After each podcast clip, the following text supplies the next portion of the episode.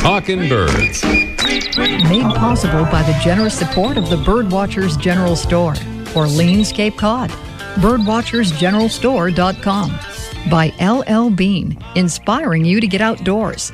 LLbean.com. By Celestron, offering binoculars and scopes for birders of all levels. Celestron.com. By Birds and Beans shade grown bird friendly coffee.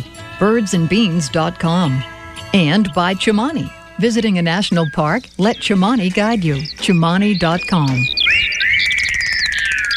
Good morning. Welcome to our show number 651. It's kind of interesting to realize that although airplanes have been around in one form or another for more than 100 years, we're still learning how to make them fly better by studying birds. The latest example Look, up in the sky. It's a bird. It's a plane! A robotic albatross. Yeah. Albatrosses employ a technique known as dynamic soaring, in which they take advantage of the differences between the wind speeds close to the water and the wind speeds at higher elevation, so they can travel many miles a day with hardly a flap of their extremely long, narrow wings.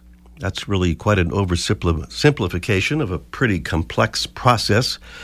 But the albatrosses have definitely figured it out, and they're teaching human beings to figure it out too. Scientists at MIT say the drones would be ideal for missions to remote regions where there is no place to recharge batteries along the way, and that albatross inspired drones could lead search and rescue efforts or patrol protected marine areas to make sure no one is fishing illegally in them. The drones could also collect atmospheric data that would allow meteorologists to better forecast the paths of hurricanes and other storms. There's lots more to the story. We'll put it up. Uh, we'll put up a link to the story on our Facebook page. We've been told that folks who don't believe that climate change is real are not persuaded by facts and scientific opinions, but those facts and opinions just keep coming nonetheless, and they keep calling more urgently for decisive action to be taken. Case in point, the world scientists warning to humanity second notice. It's a letter published this week in the journal Bioscience and signed by more than 15,000 scientists from 184 countries. It's called a second notice because 25 years ago, a majority of the world's Nobel laureates and other scientists signed a warning letter saying issues such as ozone depletion, forest loss, climate change, and population growth needed to be addressed. The new letter suggests that of nine areas, only one has seen improvement. That's a reduction in chemicals that harm the ozone layer. And the scientists say that especially troubling is what they call the current trajectory of potentially catastrophic climate change, and that soon it will be too late to shift course away from our failing trajectory, and time is running out. We must recognize, they say, in our day to day lives and in our governing institutions, that Earth, with all its life, is our only home. The letter was released as the UN Climate Change Conference got underway in Bonn, Germany this week, amid what organizers at the conference called a renewed urgency due to extreme weather events like this year's hurricanes and wildfires. Meanwhile, we learned this week that the war ravaged country of Syria plans to join the Paris Climate Accord in a move that leaves only one United Nations member not supporting the agreement. That one member would be the United States of America. The U.S. ratified the 2015 Paris Agreement last year, but President Donald Trump announced in June that he wants to pull out unless the U.S. can get what he calls a better deal. Extra, read all about it. Here are some of the stories and videos that we have for you on our Facebook page this week. Two elephants walk into a bar. No, it's it's not another variation there. that two elephants really did walk into a bar, and we have the video to prove it, thanks to the folks at AccuWeather.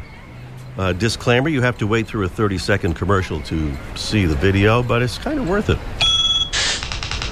Our man Mike O'Connor tells it like it is about the double-crested cormorant, and about dismay, and pie.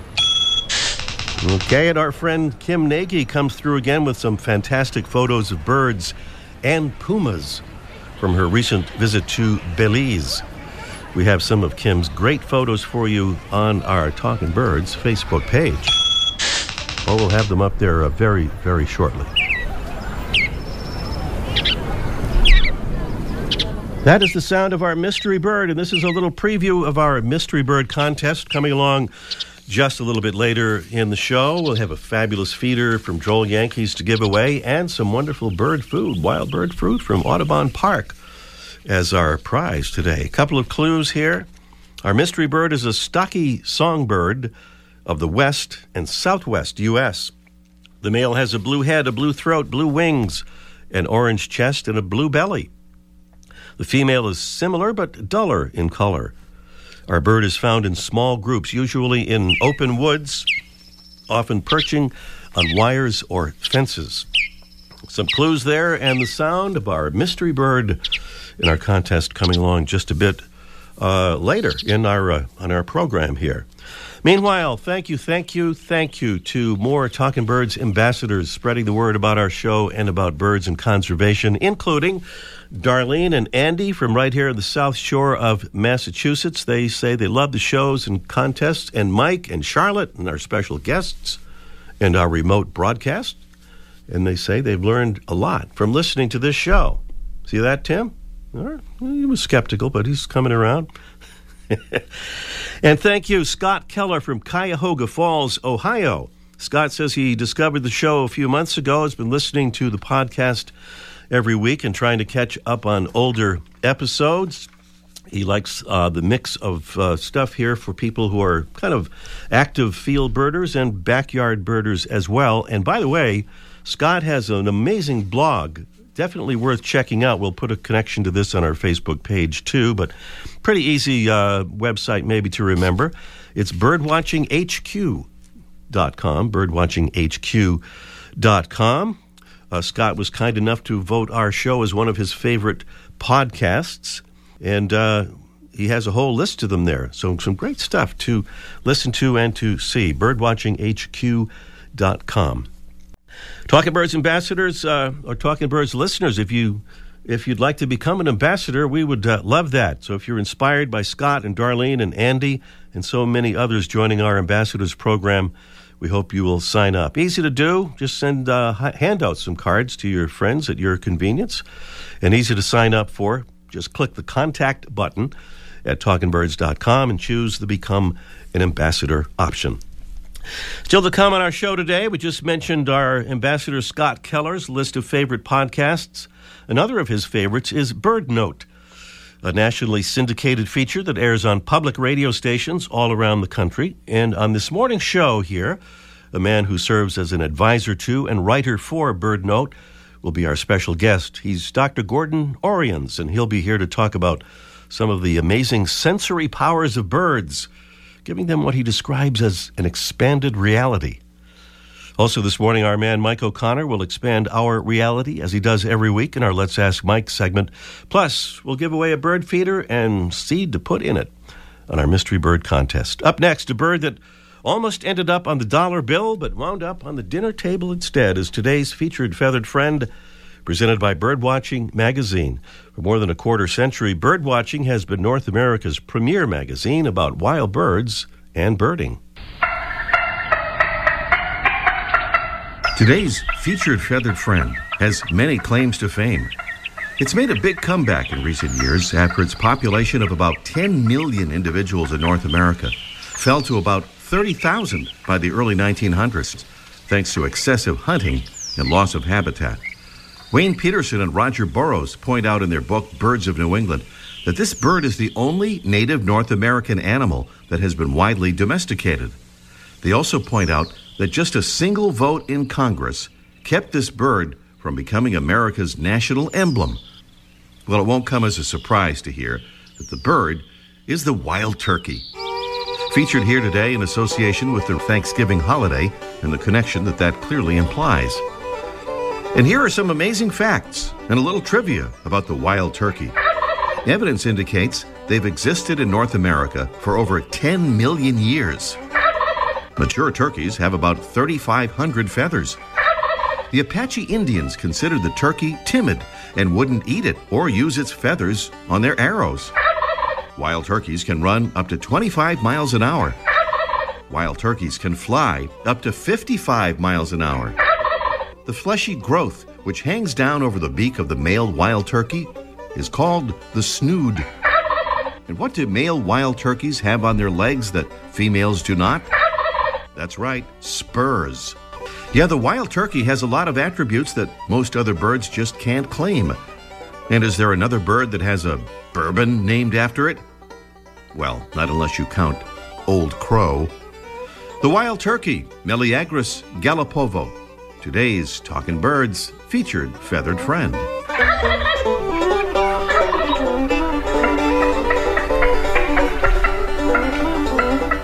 Thanks again for being with us here on our show number 651. Hope you'll visit us at talkingbirds.com. Dr. Gordon Orians is Professor Emeritus of Biology at the University of Washington, Seattle, where he spent his entire career after receiving a PhD in zoology from the University of California, Berkeley. His research interests have covered a variety of themes, especially in connection with behavioral ecology and relationships between ecology and social organization. He's the author of numerous books on biology, ecology, and evolution. He's also a blackbird expert and author of the book Blackbirds of America. And he's an advisor and writer for a wonderful syndicated public radio program called Bird Note. And he joins us on the phone from the Seattle area right now. Good morning, Gordon. Good morning, Ray. Great to have you on with us. Uh, it was wonderful speaking with you uh, off the air as well the other day. And as when as you pointed out when we talked, uh, Gordon, one of the things that attracts us to birds is the fact that we can relate to their behavior and how their interaction with the environment mirrors ours in certain ways. They're mostly active in the daytime. Many employ complex social behaviors. They use sight and hearing to make their way, as we do. But they also have some sensory abilities that we don't have, and I think you referred to them uh, in a group as expanded reality.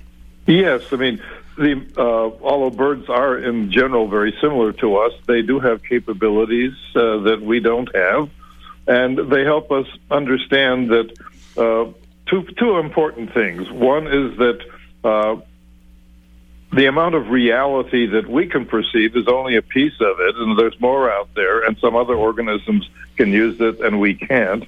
And the second important message is that it helps us think about the fact that our nervous systems and the nervous systems of any animal evolved to help us uh, solve problems, to meet the challenges of life.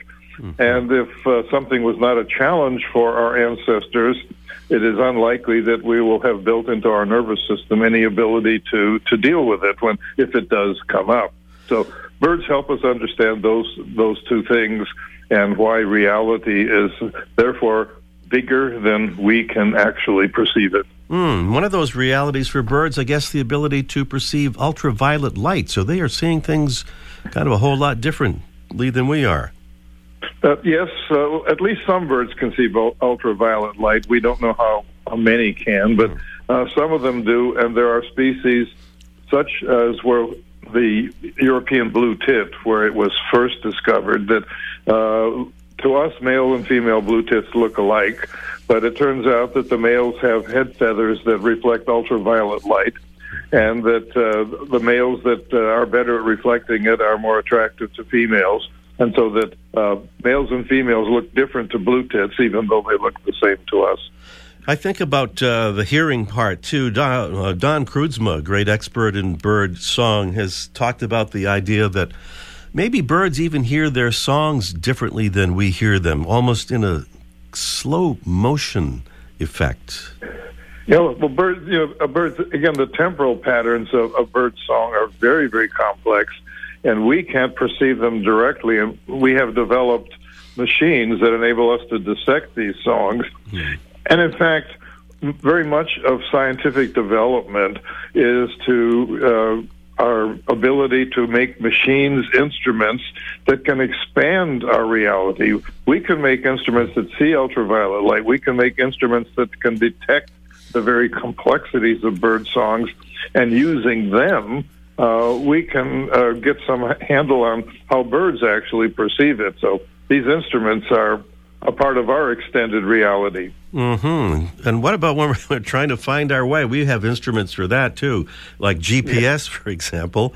Uh, but uh, you've talked about birds having an inherited navigation instinct, so that young birds, for example, on their first trip to somewhere that they've never been before, can generally find their way there, right? Yes, this is absolutely remarkable. Uh, experiments have shown that many, many birds have the ability to truly navigate.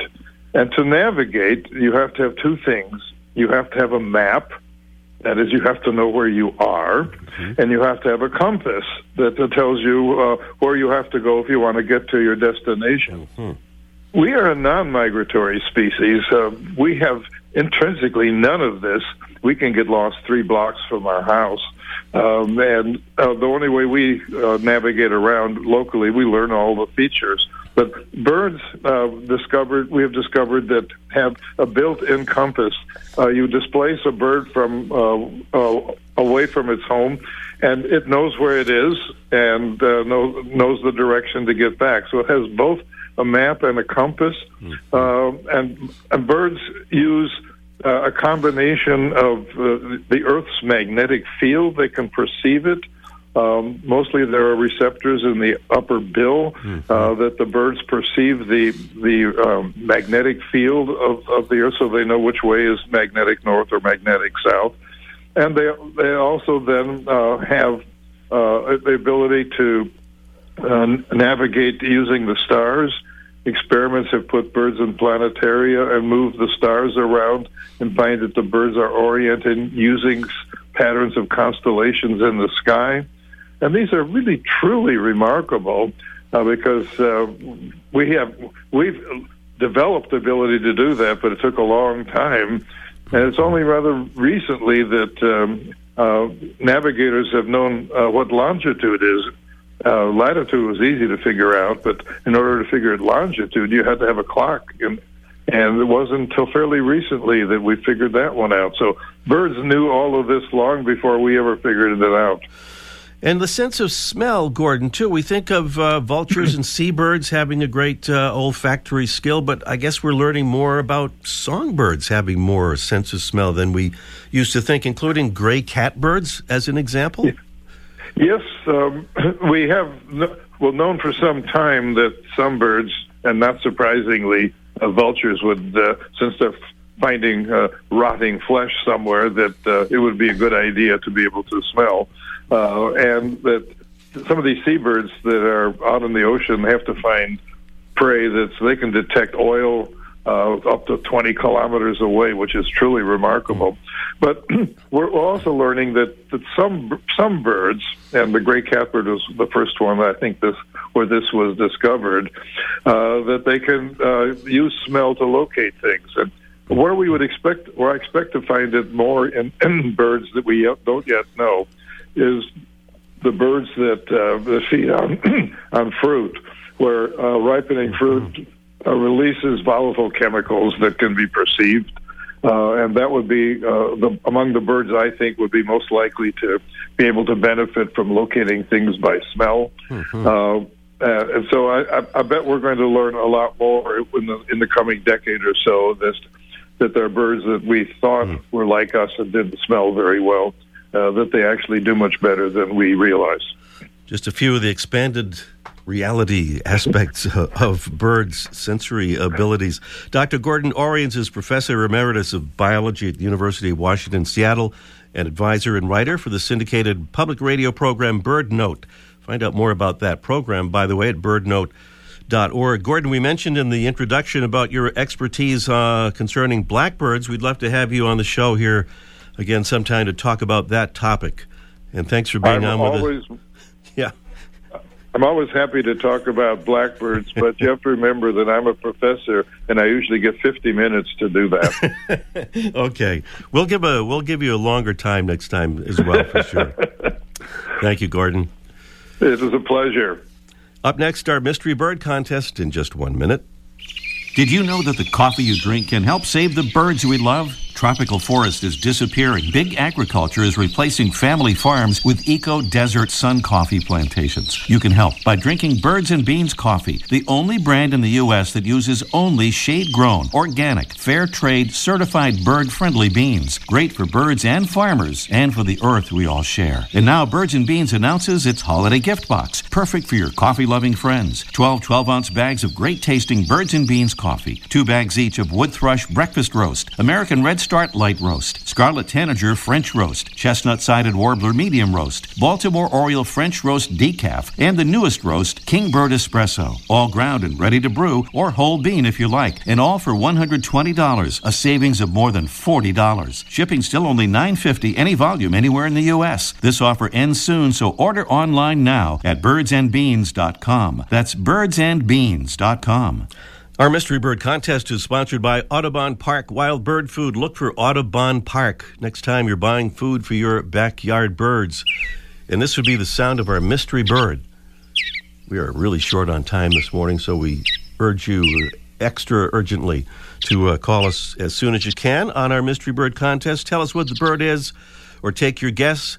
We have a beautiful Droll Yankees new generation metal finch sock feeder as our prize, and then a bonus prize, a full case of Audubon Park Peanut Delight Suet. I believe that is 12 packages. That's pretty cool.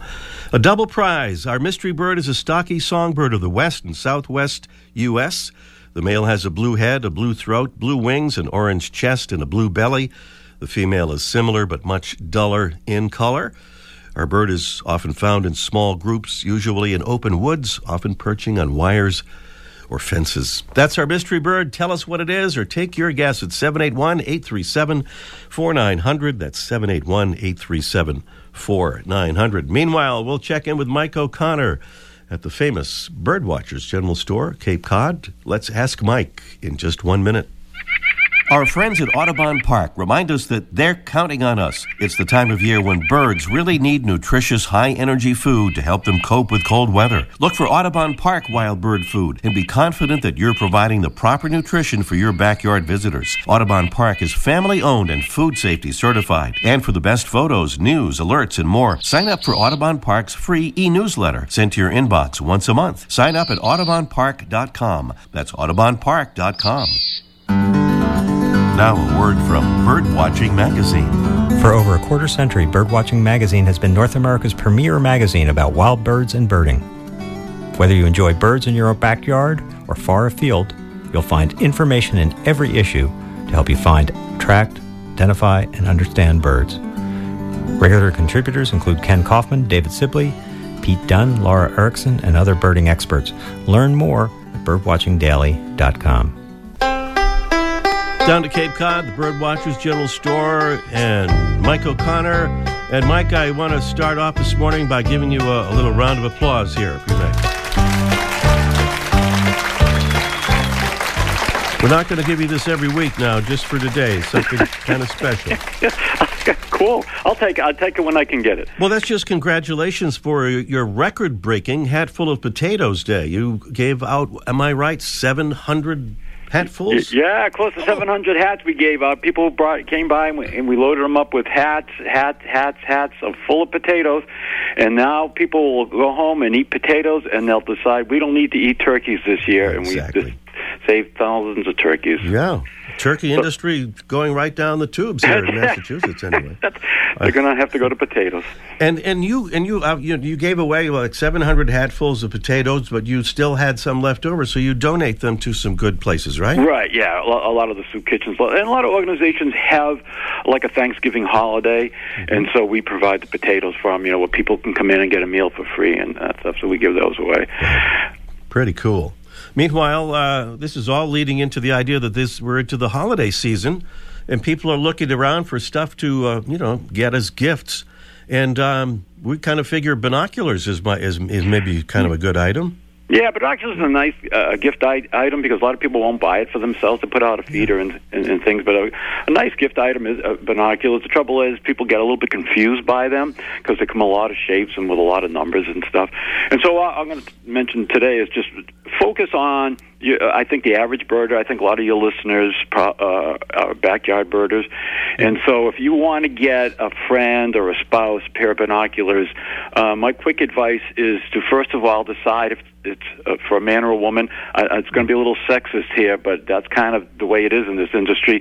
Is if you're buying them for a, a woman, they tend to my customers. They, if females come in, they go right for the compact binoculars, small, handy, fits their hands a little bit better, and it's not a lot of weight. So if you're buying one for your for your wife, your girlfriend, your mother, your aunt probably better choice getting a compact binocular, something small, something handier. Conversely, if you're buying for a brother or, or a husband or an uncle, maybe something full size, a little bit bigger, because their hands are larger, their heads are bigger, and they just fit them comfortably. The next question is uh, magnification. 90% of what we sell are 8 magnification. I know people want to get them as strong as possible. They say, oh, my eyes are bad. I want really strong. doesn't work that way because if you got a hundred power binoculars, the image would be a hundred times larger, but it would be blurry. It would, wouldn't you, you would your hands shake when you mm. increase the magnification. The image gets darker, the field gets narrower. Avoid those. Stick with that kind of an eight all around magnification, which just makes them a, good, clean, sharp image. And secondly, is the price. Binoculars run from forty dollars to four thousand dollars. Hmm. I think everybody should spend four thousand dollars. Absolutely, no, I really think for for the average backyard birder, hmm. I think a hundred dollar price range. I know a lot of birders will cringe at that, but I hmm. really we sell a lot of hundred to hundred and fifty dollar binoculars, and people are happy with those um, because they're just looking at cardinals in the backyard. Yeah. And oh, okay, there's the music. We got to go. But uh, there's one more thing. Is this um, binoculars are personal? So personal. So if you get a pair, try to get it from a place that the gift receiver can swap them if they're not at all happy with them. But I think uh, buy them kind of locally. There's my little plug for that. All right. Power to the people. Eight power in this case. All right, Mike. Happy Thanksgiving, Ray. Happy Thanksgiving. We'll talk to you next week. You got it. We're back here at the Mystery Bird Contest. If we have even time to uh, get to a caller or two, we're going to try here. Uh, where are we going first here? Uh, to uh, uh, uh, to uh, Rick? Uh, no, to uh, Ted. Hello, uh, Rick or Ted. Good morning. Good Morning, Good morning. Is that Ted or Rick? Rick. Hello, Rick. What do you think How you about? doing? Good, thank you. How about our mystery bird, Rick? How about a lazuli bunting? Ooh, interesting guess. A lazuli or lazuli bunting, but uh, uh, Tim has just activated the the uh, buzzer there that seems to indicate that would not be the uh, answer we were looking for. Happy Thanksgiving. Happy Thanksgiving, Rick. Let's go to tin, uh, Ted. Not tin and lead, but Ted in Lynn. Good morning, Ted. Morning, Ray. Good morning. How about our mystery bird, Ted? What do you say? I was guessing the lazuli bunting also. Oh, two guesses for the LB. Ooh. That's, Tim is giving you the word there. Ted, thank you so much. Try us again. Okay, All right. take right. care. Catherine is in Delhi, New York. Good morning, Catherine. Good morning. Good morning. We have a couple of lazuli or lazuli bunting guesses there, which didn't appear to be correct. What uh, What do you say? I think it's a western bluebird. Let me check. Yes, a western bluebird. Nice job. Congratulations. Uh, sorry we're short on time here, Catherine. Stay on the line and we'll uh, take care of things there. Thank you. All right, thank you. Catherine there in Delhi, New York, correctly identifying the Western Bluebird. Before we go, don't forget to get big savings for the holidays on great tasting coffee from Birds and Beans, the only coffee brand in the U.S. that uses only 100% shade grown, organic, fair trade, Smithsonian bird friendly certified beans. Get them at birdsandbeans.com. Next week, a man who did something truly amazing. He spent an entire year searching for birds, traveling to every continent on Earth, and he sighted more species in those 12 months than anyone else had ever done before. He's Noah Strycker, and he'll be our special guest here on Talking Birds next week. And we'll see you next week, and happy Thanksgiving. The bird show. I like that. I love Ray Brown's Talking Birds. Made possible by the generous support of the Birdwatchers General Store, Orleans, Cape Cod. Birdwatchersgeneralstore.com. By LL Bean, inspiring you to get outdoors. LLbean.com. By Celestron, offering binoculars and scopes for birders of all levels. Celestron.com. by Birds and Beans shade grown bird friendly coffee. Birdsandbeans.com. And by Chimani. Visiting a national park? Let Chimani guide you. Chimani.com.